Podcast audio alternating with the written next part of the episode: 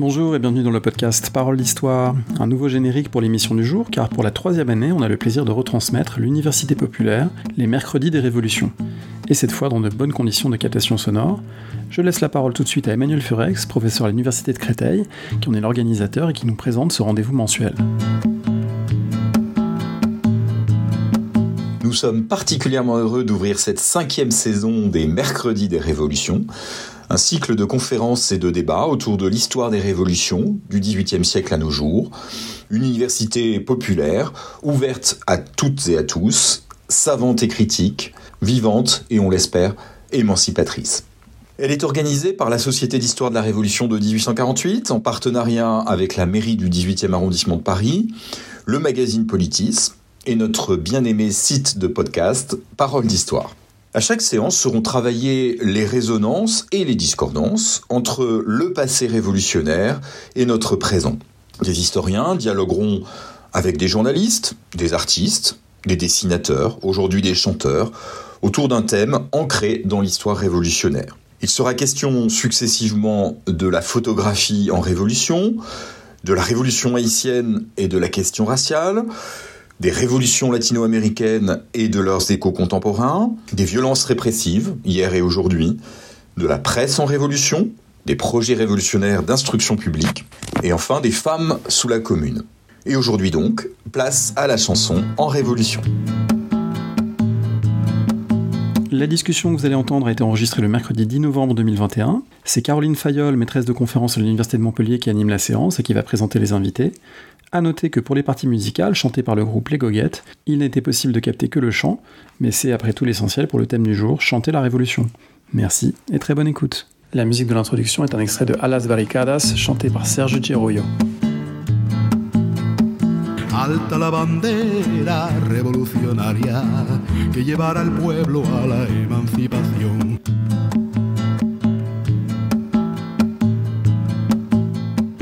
Bien, on va commencer. Bonsoir à toutes et tous. Bienvenue au mercredi des révolutions. Donc, euh, on est très heureux de voilà de recommencer une nouvelle session cette année euh, et voilà pour fêter le, le retour en présentiel puisqu'on a eu quelques séances en distanciel. Euh, bah, on voulait le faire en chanson.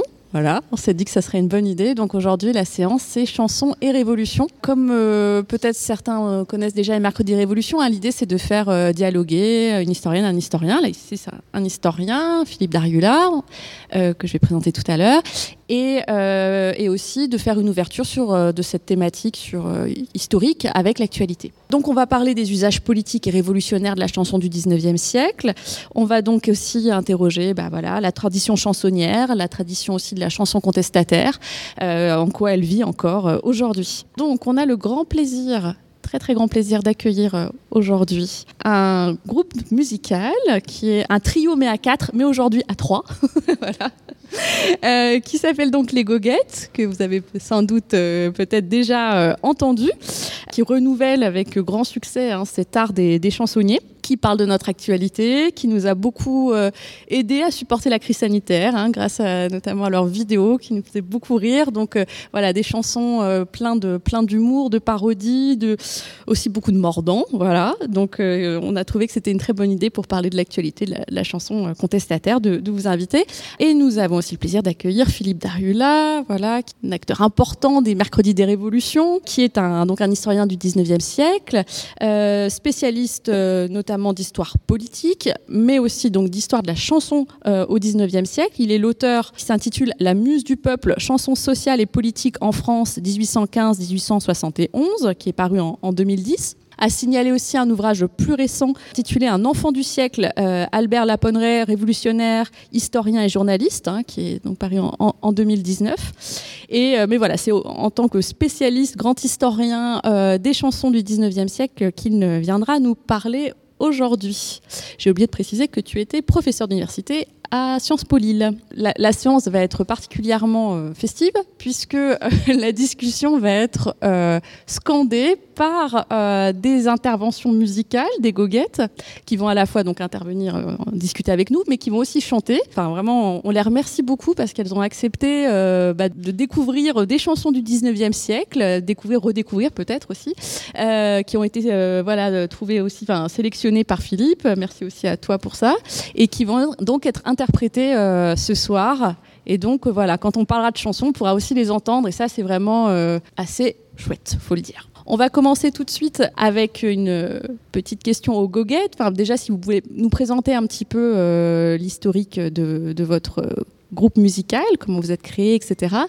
Et puis aussi, évidemment, en tant que historien, historienne du dix-neuvième siècle, euh, le fait d'avoir choisi euh, goguette, ça nous interpelle. Alors, pourquoi avoir euh, choisi voilà, goguette ? Est-ce que c'est une référence directe à cette tradition chansonnière du, du dix-neuvième, à ces sociétés chantantes du, du dix-neuvième ? Et puis, peut-être, Philippe, ensuite, tu pourras euh, nous donner un éclairage justement sur ce qu'étaient euh, véritablement ces, ces goguettes euh, autrefois. Alors, euh, bonsoir. Donc, je suis Stan, euh, chanteur des goguettes. Et alors, le, pourquoi le terme goguette ? Parce que donc, c'est un terme qui a été repris euh, en, dans les années quatre-vingt-dix euh, par un certain un accordéoniste qui s'appelle Christian Pacou et qui a organisé euh, des soirées qu'il a, qu'il a appelé la goguette des énervés, qui avait lieu tous les mardis donc, dans un bar du treizième arrondissement qui s'appelait La Folie en tête. Et donc, c'était vraiment ça, c'était remettre euh, au goût les sociétés chantantes du dix-neuvième siècle, avec dans l'idée d'ouvrir ce, ce lieu à des euh, non... Enfin, d'ouvrir ce, cet endroit, ce coup de gueule, où les gens viennent chanter euh, à, à des personnes qui ne sont pas spécialement artistes. C'était, c'était, c'était pas une scène ouverte aux artistes, c'était une scène ouverte à tout le monde, à tous les gens qui avaient envie de dire quelque chose, sur le principe de la goguette, c'est-à-dire on prend un texte, qu'on, enfin, on, on change un texte sur une musique euh, connue, quoi. Et ensuite, donc, c'est passé après, après euh, la goguette a périclité euh, à la Folie en tête pour réapparaître euh, vers les années, en dé, euh, début des années deux mille dans, dans un endroit qui s'appelle le Picardie à Ivry, où ça n'a pas duré très longtemps. Et ensuite, dans un lieu, un cabaret chanson qui s'appelle le Limonaire, à partir de deux mille quatre, les goguettes ont, les soirées goguettes ont eu lieu tous les lundis. Et c'est là où on s'est rencontrés, alors un peu plus tard, au début des années deux mille dix, je vais dire. Et passer la parole à mon voisin. Oui. Eh bien, je suis complètement d'accord avec ce que tu as dit. Je j'aurais, j'aurais pas dit mieux. Et j'ai pas grand-chose à rajouter sur le, euh, l'historique de notre groupe, peut-être, mais qu'on s'est rencontrés effectivement au, au Limonaire, qui, est, qui a vraiment représenté l'âge d'or des goguettes des années deux mille à deux mille dix hein, à Paris, euh, puisqu'il n'y en avait que là-bas, de toute façon. Euh, mais par contre, ce qui est assez chouette, c'est que le principe de cette scène ouverte hebdomadaire a, a réuni de plus en plus de gens, et de plus en plus de gens euh, de toute génération euh, qui venaient chanter leur parodie sur l'actualité sans être professionnels, comme l'a dit Stan, et euh, que ça a créé après, au gré des départs de chacune et de chacun de Paris pour aller ailleurs, des petits, d'autres goguettes un peu ailleurs en France, euh, euh, à Toulouse, euh, il y en a eu à Lyon, il y en a eu à Bordeaux, et, euh, et il, y a un, il y a eu un festival international des goguettes qui s'est créé dans les Pyrénées, dans un village qui s'appelle Aner, qui, qui est un festival qui existe encore aujourd'hui tous les ans au mois d'août, qui est un vrai, un vrai succès, où il y a des goguetiers qui viennent bah, du monde entier, de, de Paris, de Toulouse, et je passe la parole à mon voisin. Philippe Darriulat. Bon, alors, euh, les goguettes, au dix-neuvième siècle, ce que c'était, c'était des, chauss- des sociétés chantantes, ça a été dit, sont apparues, d'après ce qu'on voit dans les archives, pour la première fois en dix-huit cent dix-sept. C'est-à-dire euh, très vite après la, au début de la Restauration, très vite au début de la Restauration, après la chute de Napoléon. C'était des sociétés qui se réunissaient dans ce qu'on appelait des marchands de vin, c'est-à-dire euh, on appellerait ça un bar, sauf qu'il n'y aurait pas de table pour s'asseoir et qu'il y avait juste un comptoir. Mais il y avait souvent, Paris n'était pas dense, dense comme aujourd'hui, il y avait souvent une salle derrière hein, dans laquelle on pouvait réunir des fois plusieurs centaines de personnes, avec un confort rudimentaire. Mais et, euh, les gens venaient et puis ils, comme ça, voilà, ils arrivaient, ils avaient écrit un petit texte euh, et ils chantaient. Par contre, ils n'avaient aucune connaissance musicale et ils chantaient sur un air connu, comme on disait. Alors, il faut en dire deux mots, il y avait des références. Alors, c'était soit des airs de vaudeville, soit des airs connus au sens... soit des airs connus qui avaient un sens politique. Par exemple, vous aviez des fois une chanson qui s'appelait, euh, peu importe le nom, mais qui, mais qui avait écrit sur un air connu. Ça commençait par « Allons enfants d'eux » et tout le monde comprenait l'air qui, était, qui allait suivre. Et n'oubliez pas que la Marseillaise, à cette époque-là, était une chanson hautement subversive. Hein. On n'est pas, c'était pas du tout l'hymne national en dix-huit cent dix-sept. Bon. Alors, qui était là ? À cette époque, il y avait des ouvriers qualifiés, beaucoup. Il y avait aussi pas mal de ce qu'on appelait des demi-soldes, c'est-à-dire des soldats de l'Empire qui avaient été licenciés par la Restauration génération qui vit, touchait une demi-solde et qui vivait très euh, à la limite de la misère, quoi, hein, à la limite euh, de la mendicité souvent, et qui était très euh, hostile au euh, euh, régime de la Restauration et qui euh, ont participé incontestablement au maintien d'une légende rose de la période napoléonienne. Alors notamment, il y avait une goguette qui s'appelle... La goguette avait pris le nom du, du, du marchand de vin où il se retrouvait. Il y en avait un qui s'appelait « Le sacrifice d'Abraham » parce qu'il y avait une... sacrifice d'Abraham était peint euh, de, à l'entrée de ce marchand de vin. Et il y avait un, un chansonnier qui s'appelait Émile Debrault qui avait euh, proposé en dix-huit, je crois, il faut que je vérifie, mais si c'est pas dix-huit, c'est dix-sept. Hein. Je ne peux pas me tromper de plus d'un an. dix-huit cents, hein, bien sûr, on est d'accord. Une chanson qui s'appelait « La Colonne » euh, et qui euh, célébrait en fait l'Empire et célébrait euh, les soldats de l'Empire. Parce qu'en en fait, euh, la mémoire napoléonienne, c'était une mémoire bien sûr à la gloire de Napoléon, mais c'était surtout, comme disait Balzac dans Le Médecin de campagne, c'était les Napoléons du peuple. C'est-à-dire, Napoléon était surtout grand parce qu'il était aimé du peuple. C'était ce que disaient toujours ces chansons, ce que disait Béranger dans une chanson, parce qu'on va parler de Béranger tout à l'heure, euh, qui s'appelait La grand-mère, qui a été un énorme succès. Et alors, euh, La Colonne de Debrault, ça a été un énorme succès. Euh, ça a été les, tous les... les nostalgique de l'Empire, et notamment tous ces demi-soldes, c'est devenu, et ça a transformé la colonne Vendôme, parce que c'était ça qu'est de faire, en une sorte de lieu de mémoire napoléonien. Et c'est intéressant de voir dans l'histoire comment ce lieu de mémoire subversif de l'année dix-huit cent dix-sept devient le lieu de mémoire de l'oppression qu'on abat lors de la Commune de Paris euh, quelques décennies plus tard. Et puis alors, au bout de, là aussi, on en parlera tout à l'heure quand on présentera. Je dis en deux mots, je ne vais pas du tout faire le, le, le, l'enquiquineur prof d'histoire, mais il faut quand même contextualiser un tout petit peu. En dix-huit cent vingt, il y a l'héritier des, de la, comment dire, des Bourbons qui est assassiné en sortant de l'Opéra. L'Opéra était à l'époque euh, Square Louvois, c'est-à-dire vers, euh, là où il y a la, la Bibliothèque nationale, mais pas, pas François Mitterrand, hein, celle qui est rue Richelieu. Bon, il est assassiné et euh, il y a une terrible montée de la répression. Il y a des, toute une série de mesures, de lois d'exception qui sont euh, votées, les, les opposants sont arrêtés, et cetera. Et notamment, la police qui surveillait depuis longtemps ces goguettes commence à se dire euh, il faut qu'on interdise ça. Donc, euh, on envoie les policiers, on les dissout, et ils s'éparpillent, et puis petit à petit, ils se reconstituent, plus ou moins clandestinement. Ils font ce qu'on appelle des balades, les goguettes baladeuses, c'était... C'est-à-dire qu'ils changeaient de marchand de vin pour qu'ils jouent au chat à la souris avec les gendarmes, quoi. Hein. Et puis, et ils évoluent. Il y a moins de soldats, il y a plus d'ouvriers, et puis, ce qu'il n'y avait pas avant, il y a des femmes qui commencent à venir dans ces goguettes et qui, elles aussi, apportent des chansons. Sans idéaliser, hein, quand on voit les textes de ces chansons, ce sont des chansons qui acceptent une logique de genre. Hein. Les, les chansons de femmes, c'est des chansons d'amour et de travail de couture. C'est pas, et les chansons euh, masculines sont des chansons plus, que chanteront les hommes, sont plus des chansons euh, guerrières, par exemple. Bon. Euh, mais les femmes commencent à venir et puis les goguettes se développent, se développent et il y en a euh, jusqu'à quatre cents comme ça qui se réunissent euh, dans Paris et qui des fois, les plus, la plus célèbre s'est appelée l'Enfer. Il y avait, on dit, il y avait près de cinq cents personnes qui se réunissaient toutes les semaines, qui arrivaient. Alors tous ne chantaient pas bien sûr, sinon ça aurait duré deux jours, mais il y avait des dizaines et des dizaines et des dizaines de gens qui arrivaient, qui avaient écrit des ouvriers, qui avaient écrit euh, des ouvrières, des, des, qui avaient écrit leurs leur chansons leur, euh, en vers, euh, ça rimait. Euh, de tout genre. Et puis toujours, là aussi, comme avant il y avait des chansons napoléoniennes, il commence à avoir des chansons d'opposition politique, ironique, où on se moque, et cetera.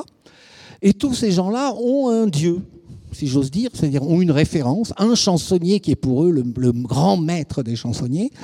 Euh, il s'appelait Pierre-Jean Béranger, qui c'est la première vedette de la chanson française, Béranger. Hein. Voilà, c'est simple. Il a commencé sa carrière en dix-huit cent treize en faisant une chanson qui s'appelait « Le roi d'Yvetot ». Qui a eu un très grand succès, qui était, ça racontait l'histoire d'un bon petit roi, débonnaire, qui avait une, à la place d'une couronne, il avait un bonnet de coton. Il était gentil, avec, il s'entendait bien avec ses voisins et tout le monde l'aimait bien parce qu'il il, il vivait dans la paix, la tranquillité, il buvait du bon, euh, l'anti-Napoléon, quoi. Hein, d'accord. En dix-huit cent treize, ça, c'est tout. Il n'avait pas un bonnet de coton, Napoléon, il s'entendait pas bien avec ses voisins. Euh, tout le monde le comprenait comme ça, à cette époque, avec cette ironie. Mais ensuite, après, après la chute, il devient, euh, au contraire, il fait beaucoup de chansons euh, à la gloire de Napoléon, et notamment une qui est La grand-mère, alors qui a été un, aussi un très grand succès, mais qui, euh, par exemple, l'école Porteur diffusait ses chansons euh, et on faisait des petites statuettes qui euh, pouvaient reprendre euh, les thématiques euh, de, euh, de Béranger. Bon. Et puis après la Révolution de Juillet, ça s'est encore développé. Et la Révolution de Juillet, pardon, oui, excusez-moi, la Révolution de Juillet dix-huit cent trente, euh, celle qui aboutit à la chute de la Restauration et l'arrivée de la monarchie de Juillet. Et donc au début, là, alors les goguettes, il y en a partout qui se développent. À Paris, Et dans ce qui était la banlieue, c'est-à-dire ici, par exemple, hein, puisque vous savez qu'ici, le dix-huitième, enfin, euh, les boulevards jusqu'au boulevard, c'est en dix-huit cent soixante que ça devient Paris. Là, je suis avant dix-huit cent soixante. Donc, euh, elle se développe partout, à Paris, dans ces banlieues. Il y en a pas mal à Belleville, par exemple, notamment, là, ce qui était une commune à l'époque. Hein. Et de plus en plus, c'est de plus en plus subversif. Hein. C'est de plus en plus, on y chante les, euh, des chansons républicaines, on se moque euh, du roi. Euh, après dix-huit cent trente-cinq, quand là aussi le régime, peu importe, je ne vais pas revenir dans les détails, se, se, se durcit, on essaie de réprimer ces goguettes. Et c'est très difficile. Le, le, le pouvoir a beaucoup de mal à les réprimer. Parce qu'ils euh, essaient plusieurs trucs. D'abord, ils essaient de leur interdire en disant, mais... Dans le code pénal, il y avait dit qu'on ne devait pas se réunir à plus de vingt sans autorisation de la préfecture ou du ministère. Or, comme ils étaient quatre cents, euh, mais ils répondaient « Mais non, on n'est pas quatre cents du tout. Vous croyez qu'on est, on est quatre cents là? Oui, mais c'est le hasard. On est dans un lieu public, on est dans un marchand de vin, on est une société de dix-neuf. » Et il y a des gens qui sont entrés pour boire un coup, ils nous écoutent, on ne va pas leur en vouloir, quoi. Hein, on ne peut pas dire... Bon. Et euh, ils répondent comme ça. Et puis quand on les attaque sur les contenus aussi, euh, ils, ils savaient très bien se défendre. Hein. En faisant toujours euh, un peu profil bas, mais ils savaient très bien se défendre. Par exemple, je pense qu'il y avait une chanson qui s'appelait « Gros, gras et bêtes ». Bon.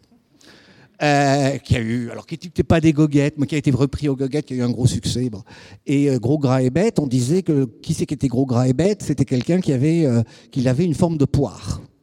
Bon, tout le monde connaissait le, les poires de Daumier, c'était, c'était Louis-Philippe qui était « Gros, gras et bêtes ». Et, euh, et bien, c'était pas dit, hein, c'était sous-entendu. Alors quand il y a eu le procès, on, les gens accusés, ils ont dit bah, « Mais non, vous, comment ça vous, vous, vous, vous croyez que c'était le roi, vous ?» Mais donc, jamais on aurait osé. Bah, comment vous pouvez penser un truc pareil, quoi, bon. euh, bah, bah, Évidemment que non, c'était pas ça. C'était pas, bon. Et puis, finalement, à partir de dix-huit cent quarante, le pouvoir a réussi à gagner des procès. Après avoir perdu le, les la plupart des procès qui avaient lieu contre les chanteurs, le pouvoir a commencé à, compte, à, à, à gagner un certain nombre de procès et à interdire un certain nombre de goguettes. Ou plus exactement, c'est plus compliqué, pas les interdire. Euh, leur imposer de, euh, un contrôle sur les chansons, c'est-à-dire qu'il y avait un, un sergent de ville, comme on disait, qui venait et qui vérifiait. Et il y a eu deux sortes de goguettes à partir de ce moment-là qui sont développées. Les premières ont accepté ça, et on ne fait que des chansons euh, très... Euh, très dans l'esprit de ce dont c'est issu, c'est le caveau, mais bon, j'ai pas, pas le temps d'y revenir, mais euh, c'est-à-dire très esprit français, galanterie, euh, euh, le bon vin, euh, les belles femmes, euh, et euh, de, ce genre de choses. Et puis, alors ça, c'était des goguettes officielles qui ont eu un journal, d'ailleurs, qui publiait des chansons. Et puis, il y en avait d'autres qui ont refusé, avec des personnalités qui vont jouer un rôle très important, dans, enfin très important, qui vont être euh, très actifs dans la Révolution de dix-huit cent quarante-huit. Et c'est là qu'on va retrouver ce que je vous le disais, les balades, hein, c'est-à-dire ces goguettes qui étaient en fait clandestines, ils se donnaient rendez-vous à chaque fois, mais ils étaient plusieurs centaines, hein, et ils se donnaient rendez-vous et ils chantaient des chansons, là souvent, pas que, hein, jamais, ça n'a jamais été que, aucun chansonnier, jusqu'à Eugène Pottier, qui est euh, l'homme qui a fait sans doute un des plus grands tubes de la chanson mondiale, hein, puisque c'est l'auteur de l'International, hein, il y a Rouget de Lille et lui, ils ont fait des gros tubes, euh, mais euh, jusqu'à Eugène Pottier, à ma connaissance, c'est le premier, personne n'a fait que des chansons politiques ou sociales ou militantes ou engagées. On faisait aussi des chansons d'amour, on faisait bon, euh, des chansons qui...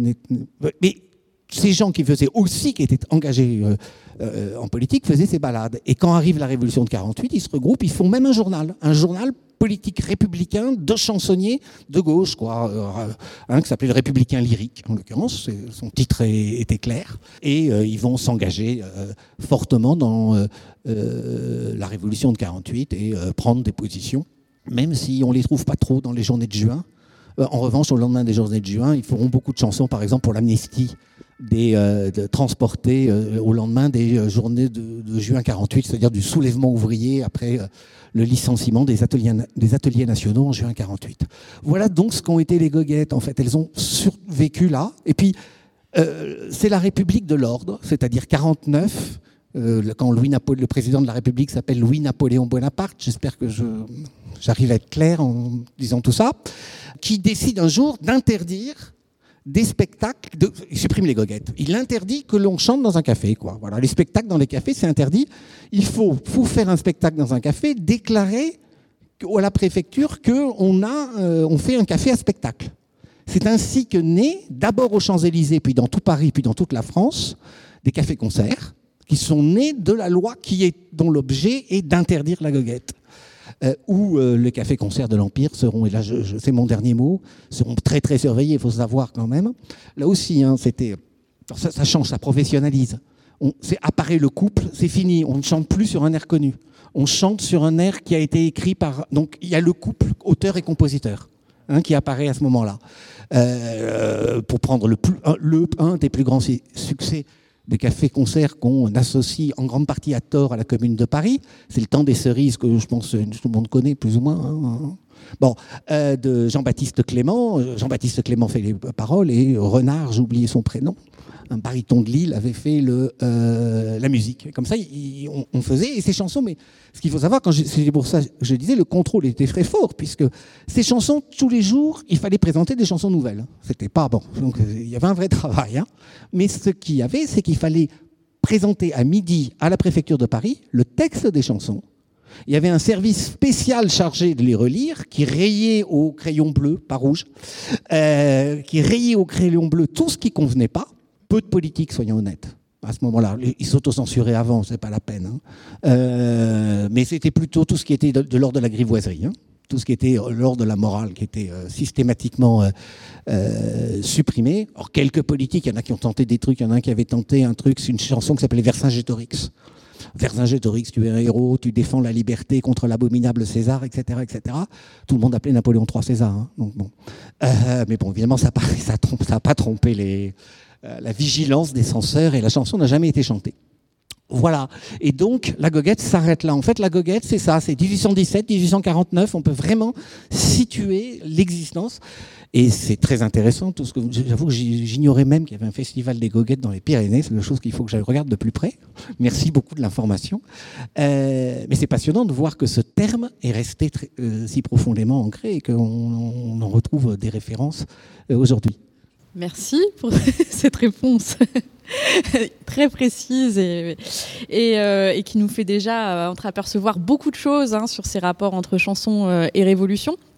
Alors peut-être, euh, bon, tu as, tu as bien souligné euh, Philippe hein, cette dimension euh, contestataire de la chanson, enfin d'une partie des chansons euh, euh, du dix-neuvième siècle.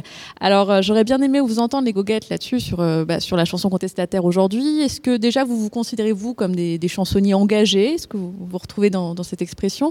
Est-ce que vous considérez aussi que, que la chanson humoristique, parodique, et cetera euh, peut être une arme politique euh, aujourd'hui.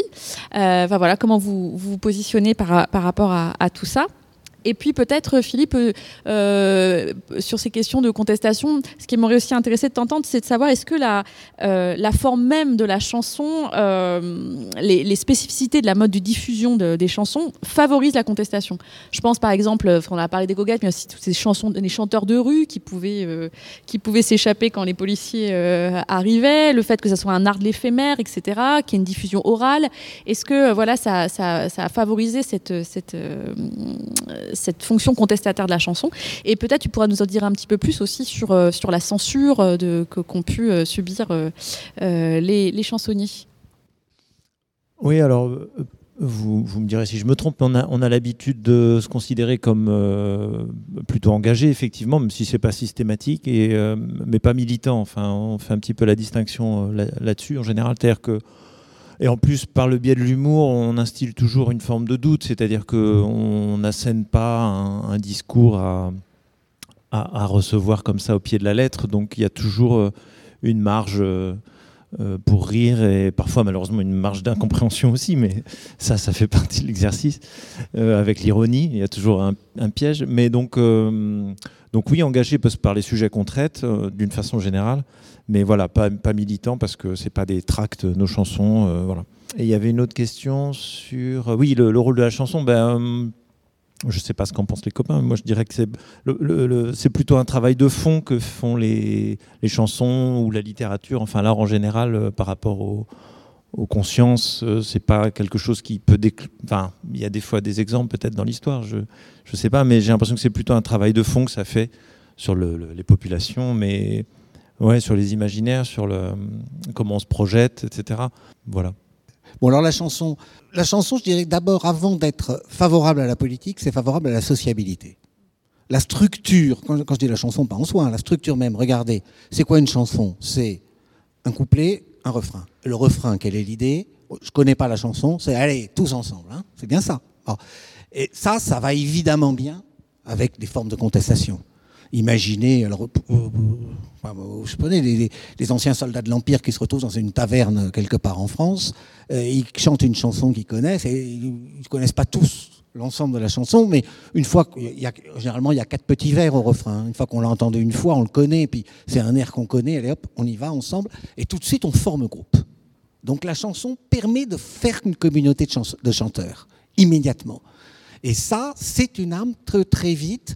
Euh, y a plus, alors, ça peut être des communautés militantes, ça peut être aussi des communautés sociales. Hein. On a beaucoup de chansons professionnelles à cette époque-là. Euh, et alors, j'ai pas eu revenu. Les goguettes étaient. Il y avait beaucoup de goguettes professionnelles. Il y avait les goguettes des charpentiers. Vigny a été une goguette de maçon. Enfin bon, il euh, y avait des goguettes comme ça. On retrouvait des, des, des métiers. Il hein. euh, y en avait pas mal euh, dans les métiers du livre aussi. Bon. Euh, et euh, donc ça c'est moi je crois euh, le premier caractère. Puis le deuxième caractère c'est euh, le contenu de la chanson, il est, aussi, il est totalement lié à celui qui l'écrit.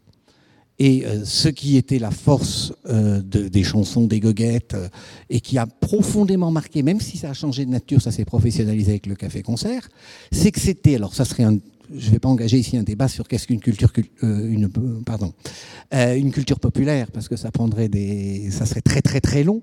Mais c'était compris par tous les contemporains comme la culture du peuple, la forme par excellence de la culture du peuple.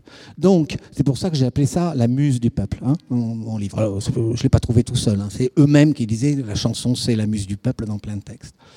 Euh, par exemple, il y avait un un chansonnier euh, qui s'appelait euh, Savinien Lapointe, qui a fait des, des, des qui était un Saint-Simonien, c'était un, une des formes du socialisme de cette époque, euh, qui faisait des, des, des registres de chansons, et puis euh, il a été euh, euh, introduit, enfin l'introduction de son recueil de chansons était faite par un auteur dont on a perdu la mémoire, mais qui était euh, le plus grand, le plus connu de cette époque des années dix-huit cent quarante, plus connu que Balzac, je pense. Euh, on l'a oublié, il s'appelait, euh, oui, il s'appelait Eugène Sue, je ne sais pas si les mystères de Paris, ça vous dit quelque chose. Et il avait introduit cette chanson en disant, alors il faut savoir, je rappelle, hein, que le, le, le suffrage était censitaire à l'époque, il n'y avait que euh, une toute petite partie de la population masculine et la plus riche qui pouvait voter. Hein. Et il disait, euh, la chanson, pour, euh, euh, ça permet au peuple en, forme, en, en guise de représentation politique d'avoir une représentation poétique. Cette formule euh, d'Eugène Sue montre bien ce que ça voulait être. Et c'était vraiment ça. C'était vraiment... Et donc, la chanson, naturellement, obligatoirement, elle devait porter cette... cette elle parlait au nom du peuple. Donc, les revendications populaires, elles devaient euh, y, y apparaître. Elles sont apparues avec grande force dans certains moments. On, aura, on parlera de Pierre Dupont, qui, à partir de, de dix-huit cent quarante-cinq, fait des chansons très engagées. Euh, notamment, leur, je ne veux pas introduire celle qu'on parlera tout à l'heure, je pense au, au, au, au Chant du pain, la chanson du pain, qui est euh, fait en dix-huit cent quarante-six, en dix-huit cent quarante-sept d'ailleurs, pardon. En dix-huit cent quarante-six, il y a une début d'une grave crise frumentaire, et puis c'était important en France parce que euh, bah parce que l'aliment, l'alimentation reposait sur le pain hein, encore. Et donc il y a eu des révoltes importantes, et notamment il y a eu euh, des, des, des, des dans, à Busancé, des euh, comment dire, les habitants qui ont été condamnés, exécutés à mort, hein, condamnés à mort, exécutés après avoir euh, des, fait des affrontements euh, très forts pour essayer de récupérer des grains. Bon, euh, il avait fait cette chanson du pain à ce moment-là, qui était une chanson où il faisait référence au, en parlant de, de, de martyrs. Hein, bon, euh, Pierre Dupont. Donc c'était vraiment, il y avait, ça collait à l'actualité. Là, c'est vraiment une chanson qui euh, collait à l'actualité, dont l'air bon était important. Parce que Dupont, contrairement à tous les autres, souvent, il écrivait, il faisait ça à l'oreille, comme vous, là, j'ai vu.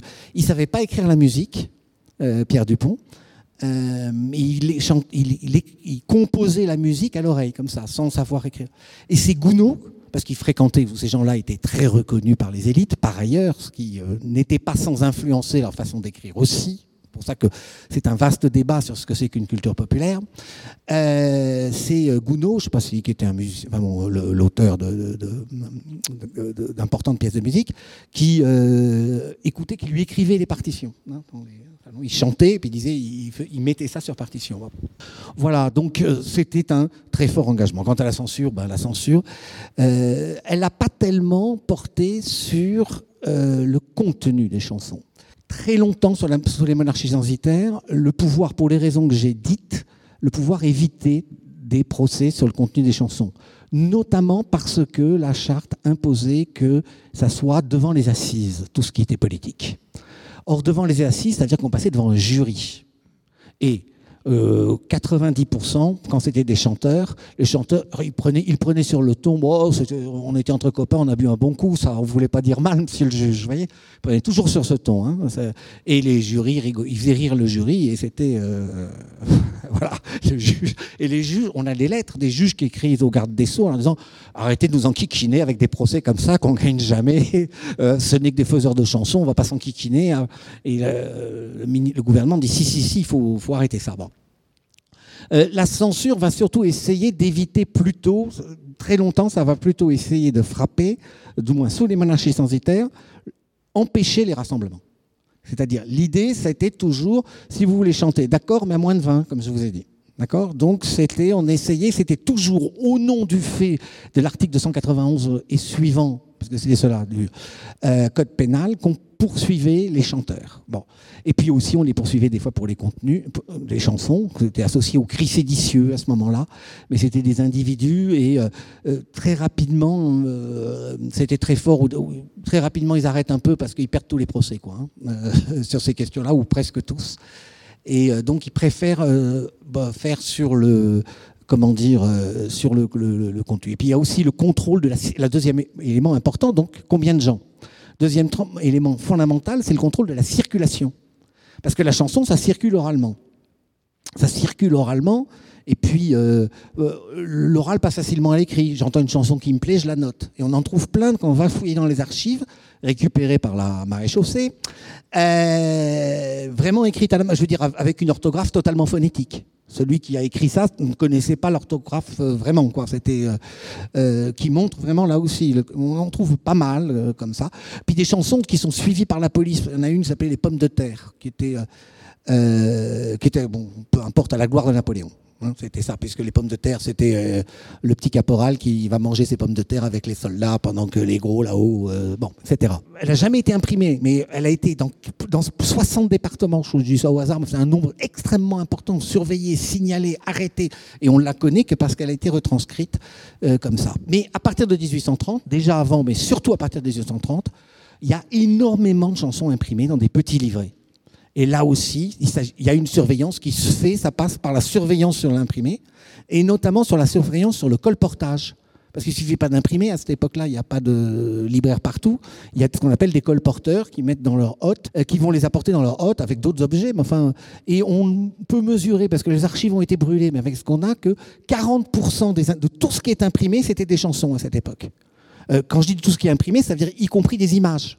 Or, les images, là-dessus, euh, l'image d'Épinal existait, hein, mais aussi euh, toutes les images, euh, euh, comment dire, euh, religieuses, hein, qui étaient aussi euh, porte-bonheur, qui avait un côté euh, porte-bonheur, qui était euh, très largement diffusé. quarante pour cent, c'était des chansons qui euh, circulaient. Donc, il y avait une surveillance très forte de l'imprimé, alors qu'il a commencé, on surveillait les chansons, puis après, on a mis sous l'Empire ce qu'on appelle l'estampille, c'est-à-dire qu'un imprimé ne pouvait être diffusé au colportage que s'il avait été surveillé par la censure et mis d'une une, une estampille. Euh, ça, c'est le, le, le second grand moyen de, d'essayer de contrôler les paroles de chansons, d'interdire leur circulation. Elles sont produites, mais elles ne peuvent pas circuler. Euh, mais là aussi, je n'ai pas le temps d'y revenir, on trouve des traces de milliers de ruses. Hein, ils arrivent avec une chanson imprimée autorisée, puis ils en ont une autre derrière. Ils chantent celle-là, puis quand, quand, quand le gendarme arrive, ils chantent l'autre. Mais euh, c'est-à-dire, par exemple, on fait euh, pas une chanson Louis dix-huit est grand, puis en fait dans la rue on chante Napoléon est grand. Hein. Bon, vous voyez, c'est des euh, où euh, la République va nous sauver, alors que la royauté est la bienvenue à l'origine. Le même air, les... bon, énormément de, de ruses, et cetera. Et puis aussi, dernière chose extrêmement important, c'est ce qu'on appelle, les... enfin c'est ce qu'on appelle, c'était, on les appelle parce que c'était ce qu'ils étaient, des chanteurs ambulants. C'était des gens qui parcouraient des milliers de kilomètres chaque année, qui souvent étaient une partie de l'année dans Paris ou dans les grandes villes. Puis après, alors on a des traces de certains, c'est des milliers de kilomètres. Ils vont, ils, ils commencent par la Normandie, puis ils vont vers Lille, puis on les, ils se font arrêter. Parce que quand on a des traces, c'est qu'ils ont eu des problèmes en général avec la justice. Euh, nous, les historiens, c'est ça le drame. On est plutôt pour les, on est même totalement pour les libertés, mais on est quand même heureux qu'il y ait un peu de répression parce que ça, ça fabrique de l'archive. Euh, donc, euh, ils se sont fait arrêter après avoir fait je, je, un, un bon millier de kilomètres à pied, et ils s'arrêtent dans les moindres villages. Ils vendent, eux aussi, ils ont les chansons imprimées. Ces chansons imprimées, qu'est-ce qu'ils font? Il n'y a pas de droit d'auteur. La SACEM, elle n'existe pas. La SACEM, ça a été inventé par Napoléon trois aussi pour contrôler le contenu des chansons. Et pas uniquement pour protéger du tout les droits des auteurs. C'est une, une mesure de contrôle, la création de la SACEM en cinquante et un cinquante-deux. Ça prend en deux étapes, dix-huit cent cinquante et un dix-huit cent cinquante-deux. Euh, donc, ils vont dans les goguettes, ils prennent les chansons qui leur plaisent et puis ils vont les interpréter partout. Ce qui fait qu'une petite chanson de goguette qui, a priori, était, même s'il y avait deux cents personnes, c'était déjà beaucoup dans la goguette, Euh, ben elle va pouvoir être entendue beaucoup plus dans des petits villages, et cetera. Ça va circuler énormément. Il y a aussi les migrants. Hein. On... Par exemple, Martin Nadeau, qui participait, qui a construit Paris. Enfin, oui, c'est son père aussi, qui raconte que son père ramenait dans son village de la Creuse les chansons de Béranger. Bon. Donc tout ça fait que... Puis il y a les anciens soldats de l'Empire. En plus, les anciens soldats de l'Empire, souvent, ils ont touché un peu un instrument de musique. Ils ont chanté les chants militaires, ils ont, donc ils ont tout ça. Et tout ça, ça s'alimente, ça fait une circulation. Et c'est surtout sur cette circulation que le pouvoir, dans un premier temps, tente d'intervenir. Essayer de bloquer cette circulation, le contrôle des colporteurs, le contrôle des chanteurs ambulants, associés. Alors là, ils avaient l'arme de... C'était considéré comme des vagabonds, et à cette époque-là, c'était un délit, donc on les arrêtait. Le contrôle de leur contenu, des chansons, on signalait, on essayait de les surveiller de façon très précise. C'était plutôt cette circulation. Et puis avec le Second Empire, c'est franchement le contenu. Je vous ai dit pour les, euh, je vais pas redire ce que j'ai dit pour euh, les cafés-concerts. Mais il y a une vraie préoccupation du pouvoir et en même temps tout le temps une vraie difficulté, une vraie difficulté pour, j'ai envie de dire, prendre au sérieux entre guillemets un art qui justement chaque fois qu'on l'attaque dit mais on n'est pas sérieux, nous, vous pouvez pas nous en vouloir. Hein, puis c'est une vieille tradition populaire de chanter. Et dans une situation, encore une fois, il faut, quand on veut poursuivre, il faut aller en assise pour le contenu politique. Et aller en assise, c'est toujours prendre le risque que le jury, et le jury le faisait dans l'immense majorité des cas, euh, refusait de prononcer une, con, une condam, la moindre condamnation contre les chanteurs, contre le chanteur ambulant qui avait chanté une chanson où on se moquait un peu du roi, on se moquait un peu des bourgeois, d'une classe de citoyens, disait-on, dans euh, les actes d'accusation. Merci beaucoup. Alors, euh, tu as évoqué, Philippe, euh, tout à l'heure, euh, Béranger, hein, Pierre-Jean Béranger, donc l'un des plus grands, euh, les plus célèbres chansonniers euh, du dix-neuvième siècle. Alors, il se trouve que les Goguettes ont choisi de nous chanter une des chansons euh, de, de Béranger. Euh, peut-être pendant que euh, les, les Goguettes s'installent, euh, Philippe, tu peux nous... nous donner quelques éléments sur de, bah, de contexte, sur la, la chanson choisie qui s'appelle « Le bon Dieu » de Béranger. Euh, peut-être nous donner quelques éléments euh, brièvement pour... Euh, pour euh, voilà, nous... Alors c'est une chanson, je crois, d'avril dix-huit cent vingt. Euh, en tout cas, je suis sûr, pas longtemps après février dix-huit cent vingt. Or, février dix-huit cent vingt, je vous l'ai dit tout à l'heure, c'est le, l'assassinat du duc de Berry, c'est-à-dire de l'héritier de la dynastie des Bourbons et le début de la mise en place d'une politique très forte de répression contre toute opposition, dans un régime qui est très lié à l'Église. Bon. C'est une chanson qui, qui, c'est aussi, euh, euh, qui va valoir des problèmes. En vingt et un et en vingt-huit, Béranger il va aller à Sainte-Pélagie. Sainte-Pélagie, c'était la prison politique de Paris, qui était à peu près, euh, à peu près pas vraiment, hein, mais à côté de l'actuelle mosquée de Paris, hein, de, vers le Jardin des Plantes, là-bas. Donc, euh, il ira en prison, notamment pour ça. Bon, ceci dit, une prison où il sera, euh, il aura une cellule pour lui, tout le monde viendra le voir, ça sera un peu bon. Mais enfin, quand même, il sera mis en prison. Ça fait partie aussi d'une tradition de la chanson anticléricale des libéraux de la Restauration. Euh, juste un point, avant, il avait écrit une, des chansons célèbres, notamment sur les, euh, qui avait eu un grand succès, euh, tout à fait dans cette ère ironique, qui s'appelait Les Dindons de Montrouge. Alors, pourquoi les Dindons de Montrouge? C'est incompréhensible pour, euh, je pense, vous, enfin, moins que, excusez-moi. Euh, les dindons, d'abord, tout simplement, parce que c'est un gros corps et une petite tête, vous êtes d'accord? Et Montrouge, c'était le généralat des jésuites. Mais les dindons de Montrouge, c'était les jésuites. Et euh, il avait fait cette chanson qui avait eu euh, beaucoup de succès et qui avait été très reprise dans les milieux libéraux. Euh, juste un mot pour dire que Béranger n'a jamais participé aux goguettes. C'était, les goguettes l'admiraient, mais on n'a aucune trace et tous les témoignages montrent qu'il n'a jamais été euh, dans une goguette. Alors, le bon Dieu... Un jour le bon Dieu s'éveillant fut pour nous assez bienveillant. Il met le nez à la fenêtre, leur planète a péri peut-être. Dieu dit-elle aperçoit bien loin, qui tourne dans un petit coin. Si je conçois comment on s'y comporte, je veux bien, dit-il, que le diable m'emporte. Je veux bien que le diable m'emporte. Blancs ou noirs gelés ou rôtis, mortels que j'ai fait si petits, dit le bon Dieu d'un air paterne, on prétend que je vous gouverne, mais vous devez voir, Dieu merci, que j'ai des ministres aussi. Si je n'en mets deux ou trois à la porte, je veux mes enfants que le diable m'emporte, je veux bien que le diable m'emporte. Pour vivre en paix, vous ai-je en vain donné des filles et du vin à ma barbe quoi dépignée, m'appelant le Dieu des armées. Ose en invoquant mon nom, vous tirez des coups de canon. Si j'ai jamais conduit une cohorte, je veux mes enfants que le diable m'emporte, je veux que le diable m'emporte. Que font ces nains si bien parés, sur des trônes à clous dorés, le front huilé, l'humeur altière, ces chefs de votre fourmilière disent que j'ai béni leurs droits et que par ma grâce ils sont rois. Si c'est par moi qu'ils règnent de la sorte, je veux mes enfants que le diable m'emporte, je veux bien que le diable m'emporte.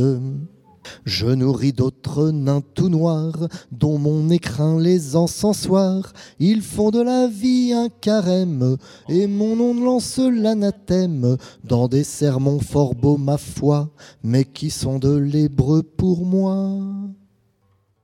Si je crois rien de ce qu'on y rapporte, je veux mes enfants que le diable m'emporte, je veux bien que le diable m'emporte. Enfants, ne m'en veuillez donc plus, les bons cœurs seront mes élus, sans que pour cela je vous noie, faites l'amour, vivez en joie, narguez vos crans et vos cafards, adieu car je crains les mouchards. À ces gens-là, si j'ouvre un jour ma porte, je veux mes enfants que le diable m'emporte, je veux bien que le diable m'emporte.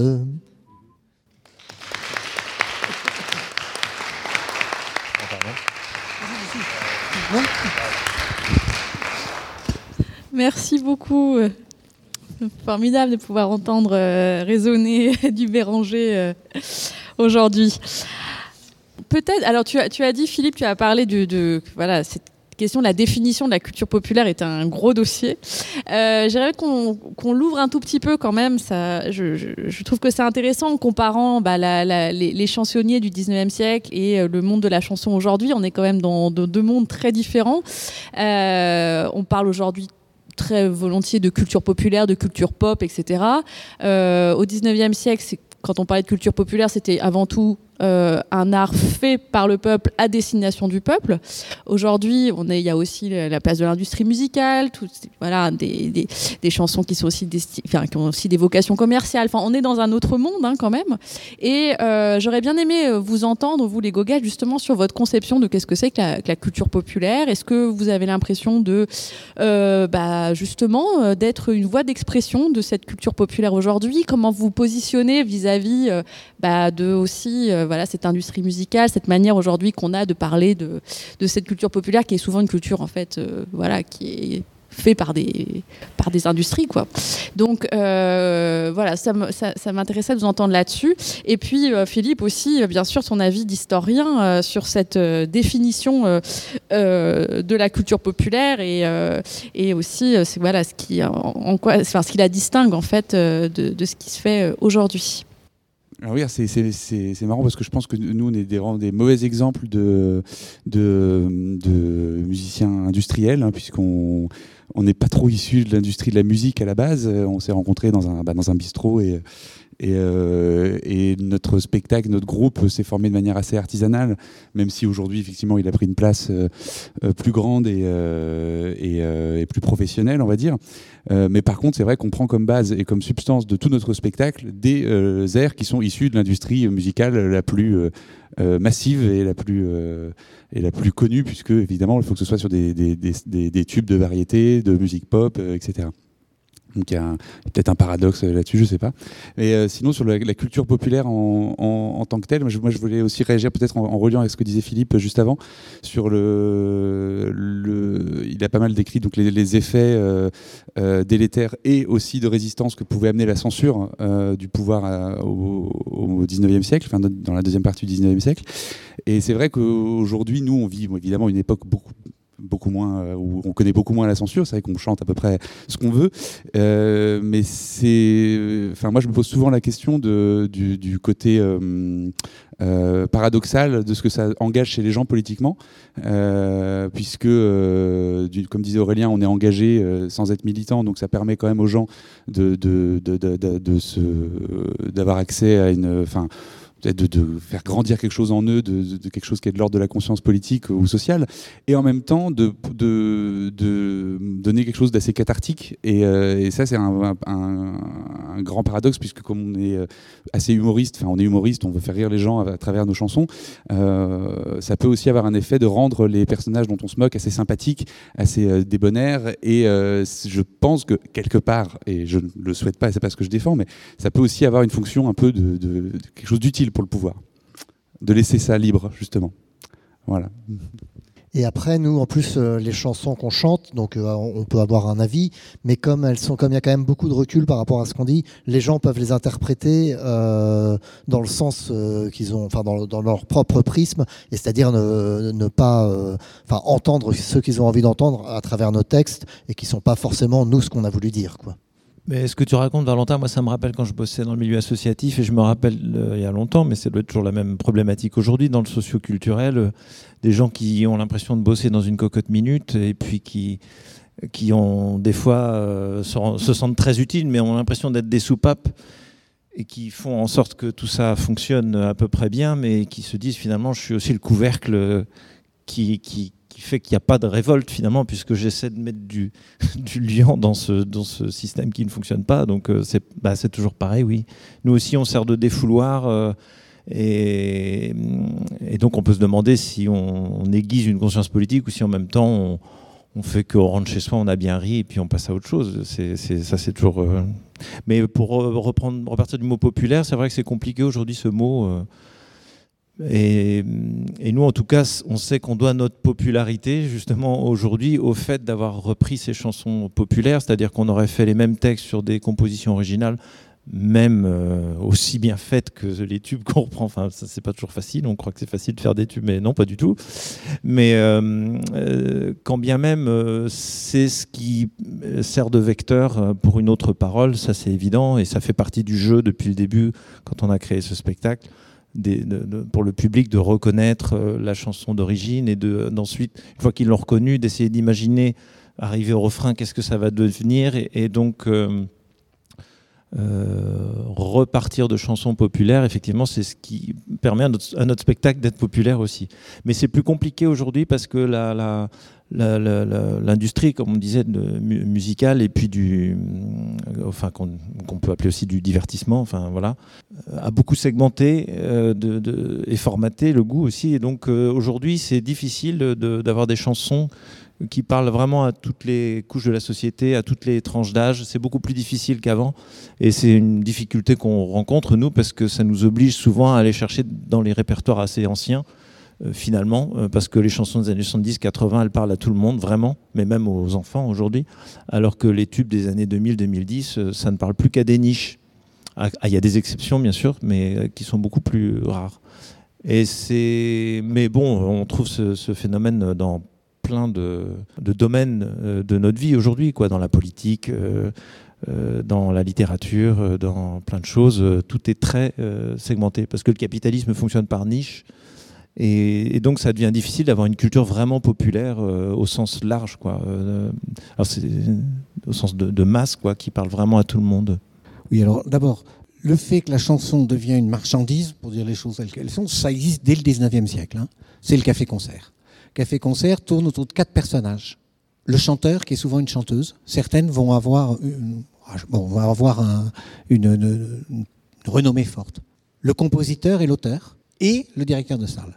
Dans ces quatre-là, il n'y en a qu'un qui fait fortune. Je vous laisse deviner lequel c'est.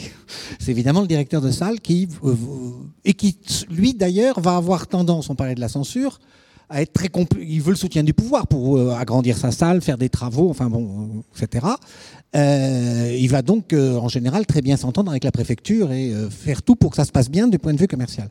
Et même dans les Goguettes, Au, au fur et à mesure, il y avait, il y a des gens qui se sont fait remarquer. Et il y a des chansonniers qui étaient euh, très connus, qui étaient des goguettiers, euh, comme ils disaient, comme on dit encore, j'ai, j'ai appris, euh, euh, qui étaient des goguettiers très connus et qui, qui faisaient des fois dix goguettes par soir. Hein. Ils tournaient, ils chantaient. Ben, bon, euh, je pense à Charles Gilles, par exemple, c'est un...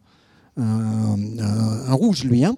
Euh, un vrai. Et puis Louis Festo aussi, euh, qui, bon, vraiment, des, des gens comme ça qui étaient vraiment très, très. Bon, bon, je ne veux pas faire la liste, mais il y en avait une bonne quinze, vingtaine comme ça, de, de gens qui, quand ils arrivaient, tout le monde se taisait. Le côté t- très démocratique s'atténuait. C'était plus chacun son tour comme on veut. C'est ah, Charles Gilles arrive, je te, je, viens là, chante, et cetera. Bon. Euh, Donc, euh, ce côté, et ça va être très critiqué très vite, Jean-Baptiste Clément, qui pourtant était un chanteur, d'abord a commencé comme euh, compositeur, enfin, euh, il écrivait les textes, lui, hein, euh, dans des cafés-concerts, euh, et ben Jean-Baptiste Clément écrira beaucoup pour critiquer très fort un certain nombre de chansons des cafés-concerts en disant non, c'est, c'est un art de médiocrité, tout ça, c'est pour. Bon. Euh, Je pense, il y avait une chanson notamment qui a eu un grand succès qui s'appelait « Le pied qui remue ». Et alors ça, pour Jean-Baptiste Clément, qui, c'était après la Commune, hein, parce qu'il chantait à côté avant. Bon. Euh, ça, c'est la première chose. Donc l'industrie, elle existe très vite. Alors deuxième chose, culture populaire. Pourquoi c'est complexe ? Alors ça, les historiens, vous savez, ils sont très forts, avec euh, souvent beaucoup de talent, hein, à faire des discussions très précises sur des choses complexes. Mais j'ai envie d'essayer d'être très simple. C'est populaire, la chanson au dix-neuvième siècle, dans le sens, évidemment, que c'est, ça plaît. C'est-à-dire que son public est un public populaire. Mais pas que, du tout, pas que. Mais aussi public populaire. C'est une référence. Deuxièmement, au moins dans les Goguettes, et encore longtemps après, euh, le peuple, quand on dit le peuple, c'est les ouvriers. Hein, parce que la majorité du peuple, c'était dans les campagnes à l'époque. Hein, c'était pas dans les villes et dans les ateliers. Et quand je dis les ouvriers, n'imaginez pas les temps modernes de Charles Chaplin. Hein, on est dans euh, du tout. On n'est pas dans l'usine. On est vraiment dans le petit atelier de cinq dix ouvriers maximum. De, bon, mais... Oui, enfin, souvent, le, l'artisan, c'est, il travaille dans un atelier, quoi, mais étant ouvrier, salarié. Bon. Et ils viennent là-dedans, avec leur patron d'ailleurs, hein, où ils s'entendent bien. Mais bon. euh, c'est donc vraiment ça. Et donc, ça, de ce point de vue, c'est eux qui écrivent, c'est eux qui écoutent. Donc, on va dire que c'est un art populaire. Sauf que, sauf que c'est, c'est vrai ça, c'est incontestable, mais il ne faut pas croire pour autant qu'ils vivent dans un monde étanche. En fait, dans ces chansons, les chansons qu'ils vont écrire, ce n'est pas forcément des chansons ouvrières. Ils vont pouvoir avoir, et ils auront beaucoup envie, par exemple, de faire quelque chose qui ressemble à Lamartine, qui était à l'époque le, euh, la référence absolue. Bon, euh, y compris euh, en guise de représentation politique, avoir une représentation poétique. C'est bien ça qu'il voulait dire. C'est-à-dire, y compris dans un processus d'inclusion. Ils veulent être reconnus. On dit qu'on ne peut pas voter parce qu'on est des imbéciles illettrés, mais on va vous montrer qu'on s'est capable de faire, euh, nous aussi, des, des, des, des poèmes euh, avec des vers qui riment et euh, qui euh, ont une certaine qualité. Il y a tout ça aussi qui existe. Et donc, c'est pas, du coup, ça ne ressemble pas forcément à ce que, spontanément, on est dans un monde où les, les, les, les différentes cultures communiquent les, et, et euh, il y a des interpénétrations culturelles fortes. Et euh, la chanson ouvrière est une chanson marquée par des tas d'influences, des influences qui viennent de la chanson, évidemment Béranger, évidemment Béranger, tous ils ont Béranger comme euh, c'est leur idole, mais aussi à l'extérieur, encore une fois, Lamartine, par exemple, il y a beaucoup de chansons qui sont clairement inspirées, qui vont être dans le genre de Lamartine. Et ça, c'est pas comme ça qu'on parle dans les ateliers, hein, on est bien d'accord. Bon, euh, donc vous voyez, c'est toute l'ambiguïté, de, de, de, de, de, y compris. Donc pensez qu'il y a euh, Euh, bon, le débat, je ne vais pas le revenir, des historiens, pas des historiens, d'ailleurs, c'est beaucoup, ça a été un, un philosophe qui a lancé le débat avec des historiens qui s'appelaient, euh, c'était, un, c'était un dindon de Montrouge, c'était un jésuite, il s'appelait Michel de Certeau, mais alors il n'était pas du tout comme les dindons de Montrouge, de, de, euh, de, c'était un, un jésuite des années soixante-huit, hein. Bon, un très grand philosophe, enfin chose que je trouve bon, au bout d'un moment très grand, mais quelqu'un d'important, qui a euh, beaucoup euh, réfléchi à ces questions et qui a discuté avec des historiens, qui a polémiqué avec des historiens d'une école importante de l'histoire qu'on appelle les Annales, notamment on s'appelait Robert Mandrou. Euh, globalement, c'est l'idée aussi de dire que souvent, qui c'est qui dit, tout simplement, l'ouvrier qui chante une chanson, il ne dit pas « Oh, tiens, ce soir, je fais de la culture populaire ». Si on dé- désigne une catégorie comme étant culture populaire, c'est forcément les élites qui le font. c'est forcément un, un regard extérieur. Jamais un ouvrier ou un paysan, un paysan qui chante en haut chant, il se dit pas « Oh, chouette, ce soir, je fais de la culture populaire ». Il chante, ça lui vient pas à la couille. Bah. Euh, donc, définir l'existence, et tout ça, c'est lié à l'invention du folklore. Et ça a été inventé, a dit Michel de Certeau, avec des historiens aussi, un revel. Bon, euh, ils avaient signé à trois ce, ce texte, qui est un texte de, de référence sur euh, ce débat sur la culture culturelle, euh, la culture populaire, qui a lancé ce débat. Euh, c'est d'abord une désignation. Et d'ailleurs, ça a été inventé, commencé, a été constitué par les censeurs de l'Empire. Voilà. C'est un des, la commission de censure de l'Empire qui a commencé. Tout ce qu'il interdisait, il recueillait pour les, mais pour les élites, un peu, pour voir ce, ce qu'était la culture populaire. Bon, Charles Nisard. Euh, voilà, donc tout ce que vous voyez, pour vous dire que c'est quelque chose de complexe. Donc oui, c'était, les, les Goguettes, c'était incontestablement un lieu extrêmement populaire où les gens venaient, ils s'y retrouvaient. Il y avait la chaleur de l'entre-soi. Hein, qui comptait, il y avait dans un monde qui était dur, hein, le monde du travail du premier dix-neuvième siècle, euh, le monde du travail aujourd'hui c'est dur, mais c'était pire, on est bien d'accord, hein, c'était vraiment quelque chose d'extrêmement dur, qui se retrouvait, qui ils retrouvaient des amis, euh, des solidarités, il y avait des caisses de secours, hein, quand un goguettier était malade dans la goguette, eh ben, euh, on donnait un peu d'argent à euh, euh, son épouse si elle n'avait pas de, bon, euh, de quoi survivre, enfin, il y avait toutes ces, ces formes de solidarité qui existaient, qui étaient très fortes, tout ça c'est incontestablement très populaire. Le contenu des chansons, il est marqué par des influences très diverses qu'il qu'il faut prendre dans leur complexité. Voilà. Merci beaucoup pour ces précisions très, très, très éclairantes. Alors, donc on, on, on parlait là justement de, de, de, de chansons ouvrières, euh, de, ce, de ce monde ouvrier du premier dix-neuvième siècle qui va se, se, se structurer. Enfin, on parle de mouvement ouvrier vraiment à partir surtout des années dix-huit cent trente, dix-huit cent quarante. Et, euh, et c'est vrai que les Goguettes ont choisi de nous interpréter euh, une, une chanson euh, qui s'appelle « Le Chant des ouvriers » hein, de, de Pierre Dupont. Pierre Dupont, on en a parlé déjà un peu euh, tout à l'heure, ça fait aussi partie de ces, de ces grandes figures hein, de, de, de la chanson du, du dix-neuvième siècle. Je vous remercie d'ailleurs beaucoup, particulièrement d'avoir choisi cette chanson que, que j'aime beaucoup. Donc voilà, merci, je suis très heureuse de l'entendre euh, ce soir. Euh, Peut-être avant, une nouvelle fois, Philippe, tu peux nous, nous présenter brièvement un, un peu bah, les, les, les, les engagements de, de Dupont et puis euh, cette chanson, sa réception, et cetera. Euh, et, euh, et ensuite, on, peut-être, on, on donnera aussi quelques éclairages sur euh, les, les positions de, de Pierre Dupont pendant la Révolution de, de quarante-huit. Oui, bon, alors Pierre Dupont, euh, c'est, euh, après Béranger, c'est le, hein, dans, le top, euh, dans le top cinq, c'est le numéro deux euh, de ce premier dix-neuvième siècle.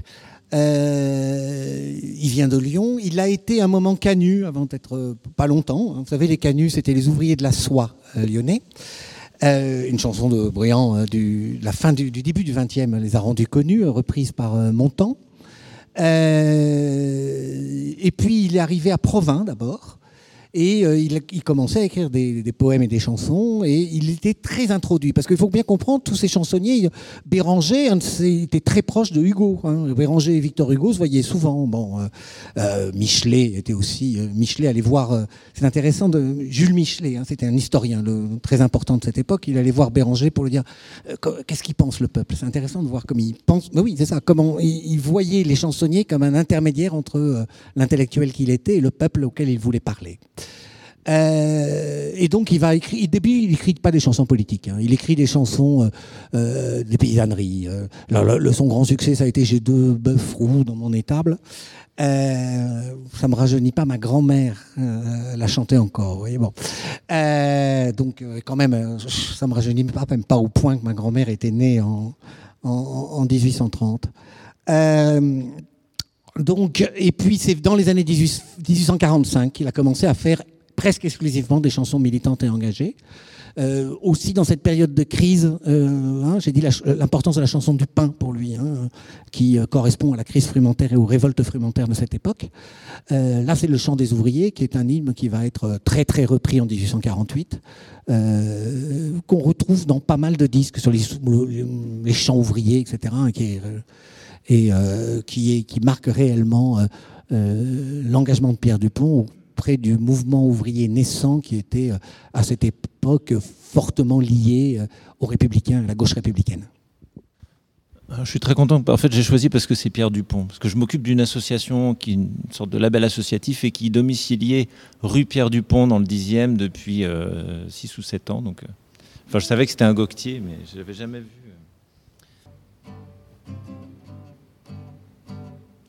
Nous, dont la lampe le matin au clairon du coq se rallume, nous tous qu'un salaire incertain ramène avant l'aube à l'enclume, nous qui des bras, des pieds, des mains, de tout le corps luttons sans cesse, sans abriter nos lendemains contre le froid de la vieillesse. Aimons-nous, et quand nous pouvons nous unir pour boire à la ronde, que le canon se taise ou gronde.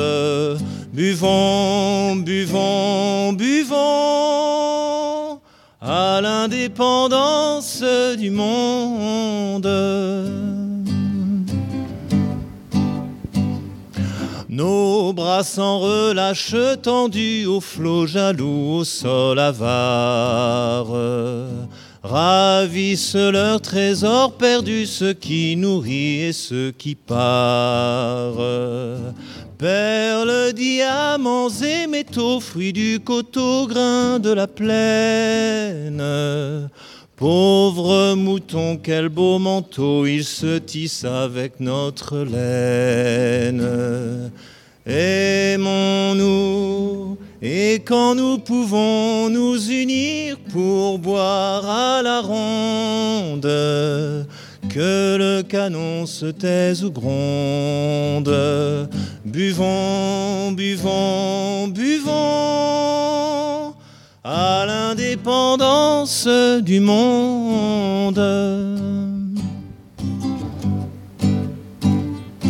Quels fruits tirons-nous des labeurs qui courbent nos maigres échines? Où vont les flots de nos sueurs? Nous sommes que des machines. Nos babelles montent jusqu'au ciel, la terre nous doit ses merveilles. Dès qu'elles ont fini le miel, le maître chasse les abeilles. Aimons-nous, et quand nous pouvons nous unir pour boire à la ronde, que le canon se taise ou gronde. Buvons, buvons, buvons à l'indépendance du monde.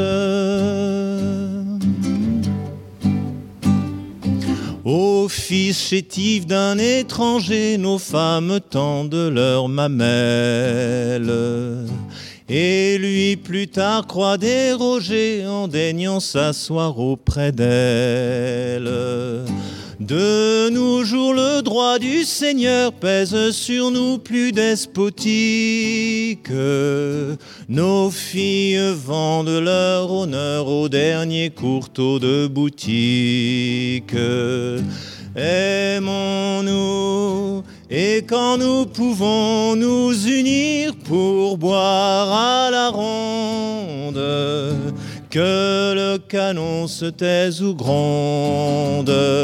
Buvons, buvons, buvons à l'indépendance du monde.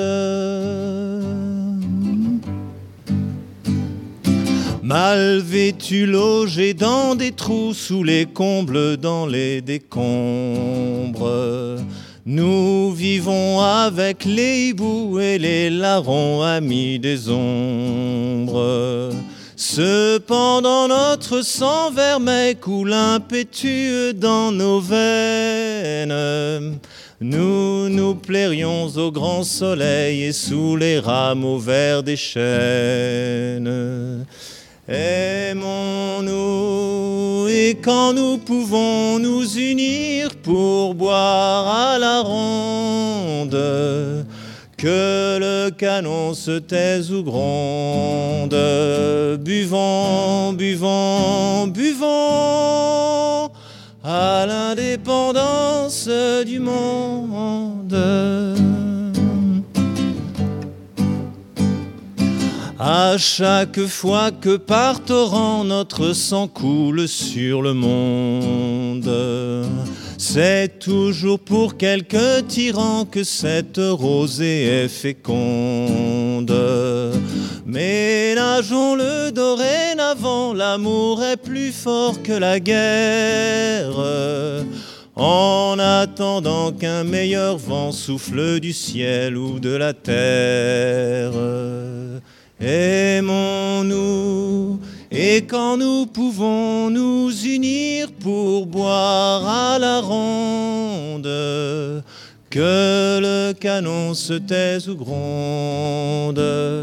Buvons, buvons, buvons à l'indépendance du monde.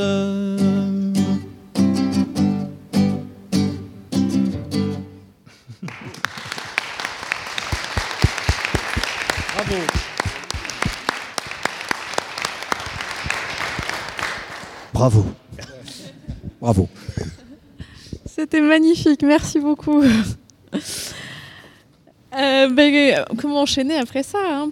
euh, Philippe, peut-être tu veux donner encore quelques éléments sur, euh, sur Dupont ou euh, sur Dupont et quarante-huit ou... Non, pas forcément. Bon, il a, il a fait des chansons, notamment il a, il a écrit des chansons aussi euh, pour le retour des exilés. Vous savez qu'il y a eu une révolte, ce que je disais tout à l'heure, en juin quarante-huit, il y avait des ateliers nationaux, c'est-à-dire que les ouvriers au chômage, on leur donnait des travaux pu- publics, si on veut dire, hein. Et puis on les a fermés. Il y a eu une révolte ouvrière qui a été très violemment réprimée par euh, la République, euh, modérée, et notamment euh, celui qui est devenu le chef de l'exécutif, hein, mais qui était au début juste le général, qui s'appelle Cavaignac. Euh, et euh, il a beaucoup participé euh, à, à, comment dire, euh, il, il a fait des chansons aussi. Il y a eu un grand fort mouvement de chansonniers pour le. Il n'a pas été dans les journées de quarante-huit, hein, de juin quarante-huit. Euh, les chansonniers, globalement, à ma connaissance, n'y étaient pas. Ou s'ils y étaient, ils se sont fait discrets, quoi, hein. Quand on prend tous les registres, parce qu'on sait tous ceux qui ont été arrêtés, on ne trouve pas de ces chansonniers. En revanche, ils sont beaucoup mobilisés après pour euh, la libération et le retour de transportés qui avaient été envoyés. Alors, en fait, ils étaient sur les, ce qu'on appelait les pontons, en rade de Brest, notamment sur des bateaux où ils étaient en prison avant de partir. Pour une partie, une minorité, la plupart a été amnistiée en quarante-neuf, mais les autres ont été envoyés en Algérie, voire à Cayenne. Euh, bon, après le coup d'État, le coup d'État, donc le coup de décembre cinquante et un, Louis-Napoléon Bonaparte, euh, qui devait voir son mandat de président arriver à terme, refuse de laisser la place. C'est un classique. Enfin, lui, il fait un coup d'État quand même. Et, euh, il, et ça mène à l'Empire, vous le savez. Et là, il faut dire ce qui est. Pierre Dupont, il se fait discret plutôt à ce moment-là. Euh, ça lui a été pas mal reproché par d'autres chansonniers euh, de ne pas avoir euh, fait partie des, d'une voix qui s'est opposée fortement à l'Empire. On l'a même dit qu'il aurait serré la main à l'empereur un jour. Euh, mais bon... Euh, c'est possible. Enfin, en tout cas, ce qui est clair, c'est que euh, il, il, n'est pas, il, il n'est pas monté fortement dans l'opposition au Second Empire et euh, sa production s'est un peu arrêtée euh, à, à partir de ce moment-là. Je crois qu'il meurt en cinquante-sept, mais c'est là aussi euh, euh, c'est enregistré ce que je dis. Il ne faut pas que je dise de bêtises. Euh, mais si c'est une bêtise, euh, voilà, c'est pas grave. J'aurais dit une bêtise, j'en aurais sans doute dit d'autres. Alors peut-être euh, euh, plus, plus brièvement, parce que le, le temps passe et, euh, et c'est vrai qu'on aimerait discuter aussi un peu avec le, avec le public euh, sur le, le lien euh, entre euh, texte et, euh, et musique euh, au cœur de l'art de la chanson. Alors euh, Philippe, tu parlais de, de l'influence de Lamartine, tu as aussi évoqué le fait qu'il y avait beaucoup finalement de, de, de, de textes qui, ça, qui se créaient sur des airs connus, et cetera. Euh, voilà, ça m'intéressait de vous entendre un petit peu sur, euh, bah, sur comment vous travaillez concrètement. Euh, sur le rapport, que, comment vous envisagez le, le lien texte-musique, euh, euh, comment vous voilà, comment vous fonctionnez, est-ce que ça part d'un air avant tout, est-ce que voilà, comment, comment vous, vous travaillez et, euh, et peut-être euh, Philippe, tu peux donner peut-être quelques éléments sur les, les sources pour l'historien. Pour, alors tu en as déjà évoqué plusieurs, notamment les sources policières, et cetera. Mais euh, est-ce que voilà, tu peux nous évoquer la question, est-ce qu'il reste des partitions, est-ce que voilà les, les sources pour écrire l'histoire des chansons?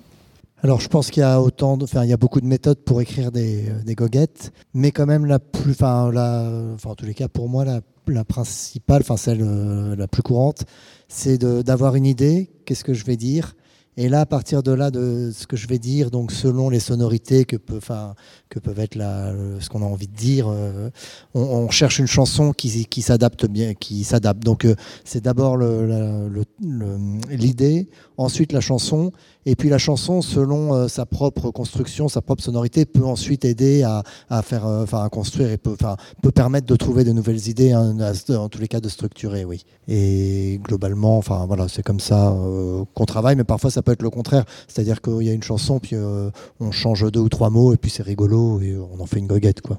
Et alors oui, et souvent euh, enfin, on remarque aussi que quand c'est sur une chanson, une chanson de Brassens, on essaye de plus s'appliquer que quand c'est sur du euh, Émile et Images, par exemple. Ça, c'est aussi une réalité euh, de, de, d'écriture.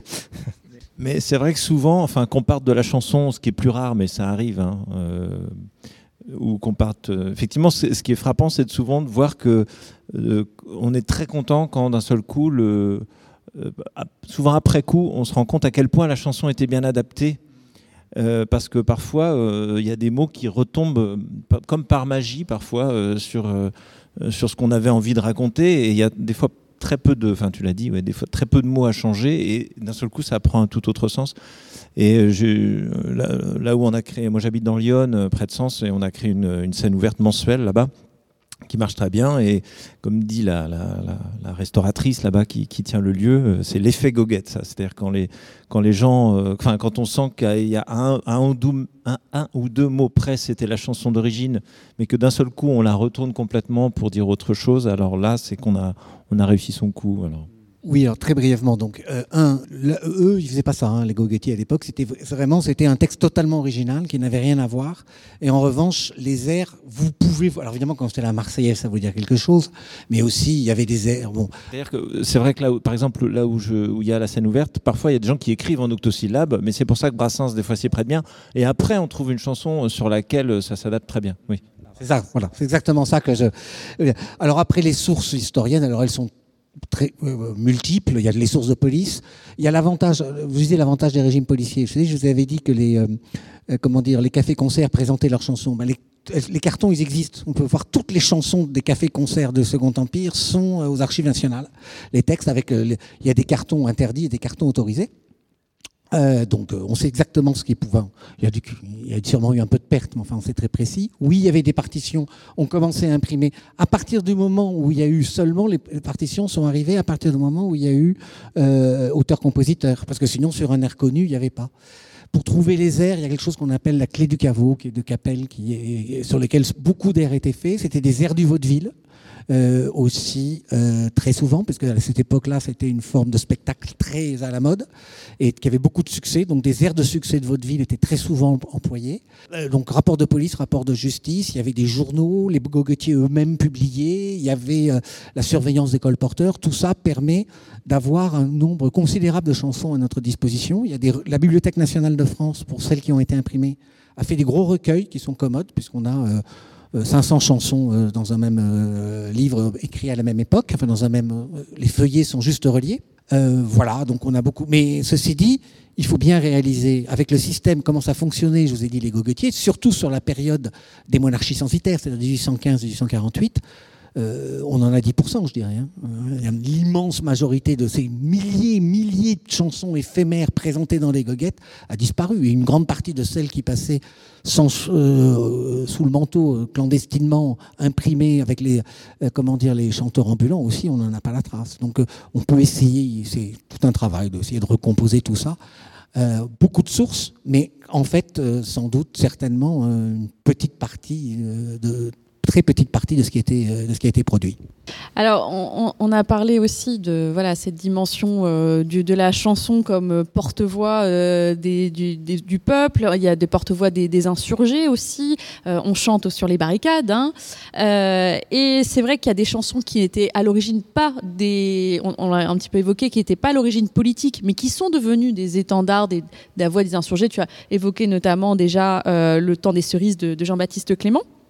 Alors justement, les Goguettes, et on va euh, terminer sur, euh, enfin avant votre concert bien sûr, mais pour euh, la partie historienne, euh, sur euh, euh, une chanson de, de Jean-Baptiste Clément qui s'appelle La Semaine sanglante. Donc Jean-Baptiste Clément, euh, communard, euh, voilà, qui ah, Mathilde est contente. Et donc euh, euh, peut-être aussi, euh, Philippe, tu pourras nous, nous, nous évoquer un petit peu aussi le, le, le contexte de, de cette chanson, qui est, je crois, chantée sur un air de, de Pierre Dupont justement. Euh, et, euh, et voilà, comme son titre l'indique, qui va dénoncer le, le massacre des communards par, par les Versaillais. Euh, donc euh, quelques mots peut-être sur, pour, pour terminer sur la commune, hein, euh, sur, sur cette chanson, Philippe, et puis on, on va entendre euh, les Goguettes. Juste quelques mots, j'ai été très long et puis euh, sûrement des questions. Juste, c'est une chanson, donc la commune, euh, il y a eu le cent cinquantenaire, je pense que tout le monde a à peu près voir de quoi il s'agit. Euh, c'est une chanson que Jean-Baptiste Clément, donc Jean-Baptiste Clément, faut quand même le dire, c'est pas, je sais plus si c'est toujours écrit comme ça, mais c'est écrit à tort sur la place Jean-Baptiste Clément dans le dix-huitième, qu'il était maire. Donc il n'y avait pas de maire d'arrondissement dans la commune, mais en tout cas, le dix-huitième l'avait, il était représentant de, un des représentants du dix-huitième à la commune de Paris. Bon, il était d'ici, euh, de Montmartre, là où la commune a commencé d'ailleurs, euh, avec les canons de Montmartre. Euh, et euh, cette chanson, il écrit au moment où il se cache, pendant la Semaine sanglante. Et elle est écrite pendant les fusillades, elle est écrite au moment, enfin, juste au lendemain de la Semaine sanglante, il, s'est, il est caché dans Paris, il va s'enfuir et il essaie de sauver. Et c'est à ce moment-là qu'il écrit cette chanson, qui est une chanson à la fois de la, de la commune vaincue, puisqu'elle parle de la, de la répression, et en même temps, forcément, une chanson aussi de l'espoir qui doit renaître. Donc on va terminer, terminer sur une note légère. Oui, on avait promis du festif dans l'intro, mais ce n'est pas des chansons festives, hein, on est désolé. Sauf des mouchards et des gendarmes, on ne voit plus par les chemins que des vieillards tristes en larmes, des veuves et des orphelins. Paris suinte la misère, les heureux mêmes sont tremblants. La mode est au conseil de guerre et les pavés sont tous sanglants. Oui, mais ça branle dans le manche, les mauvais jours finiront. Et gare à la revanche, quand, quand tous les pauvres s'y mettront. Quand tous les pauvres s'y mettront, on traque, on enchaîne, on fusille tous ceux qu'on ramasse au hasard. La mère à côté de sa fille, l'enfant dans les bras du vieillard. Les châtiments du drapeau rouge sont remplacés par la terreur de tous les chenapans de bouge, valets de rois et d'empereurs. Oui, mais ça branle dans le manche, les mauvais jours finiront. Et gare à la revanche, quand tous les pauvres s'y mettront. Quand tous les pauvres s'y mettront, nous voilà rendus aux jésuites, aux Mac-Mahon, aux Dupanloup. Il va pleuvoir des eaux bénites, laisseront vous faire un argent fou.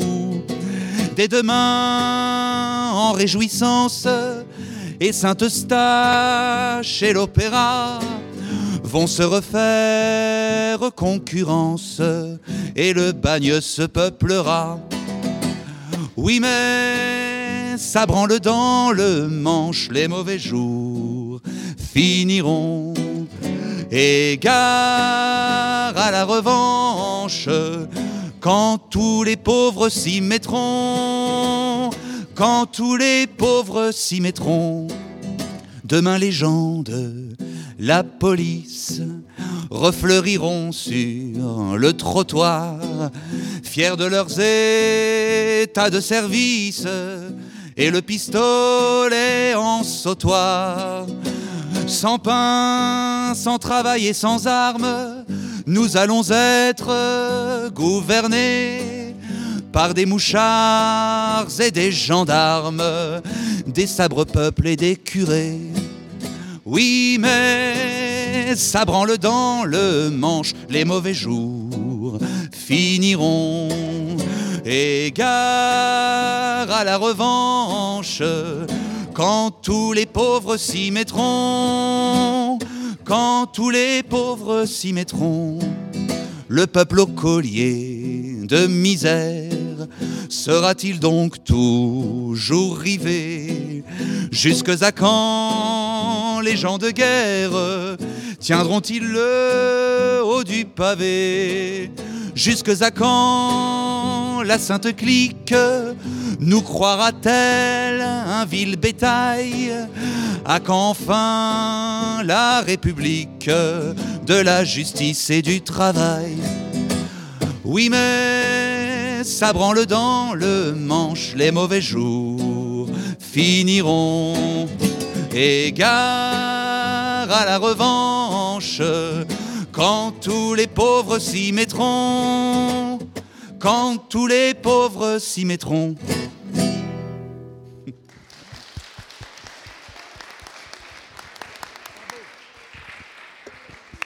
Bravo, bravo, bravo.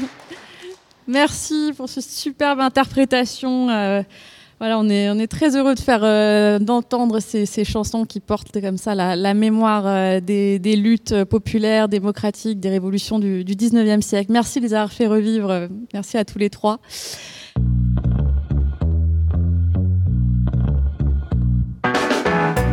Merci de nous avoir écoutés. Rendez-vous sur le site w w w point parole d'histoire point f r pour toutes les informations sur le podcast, pour vous abonner, écouter ou télécharger les autres émissions.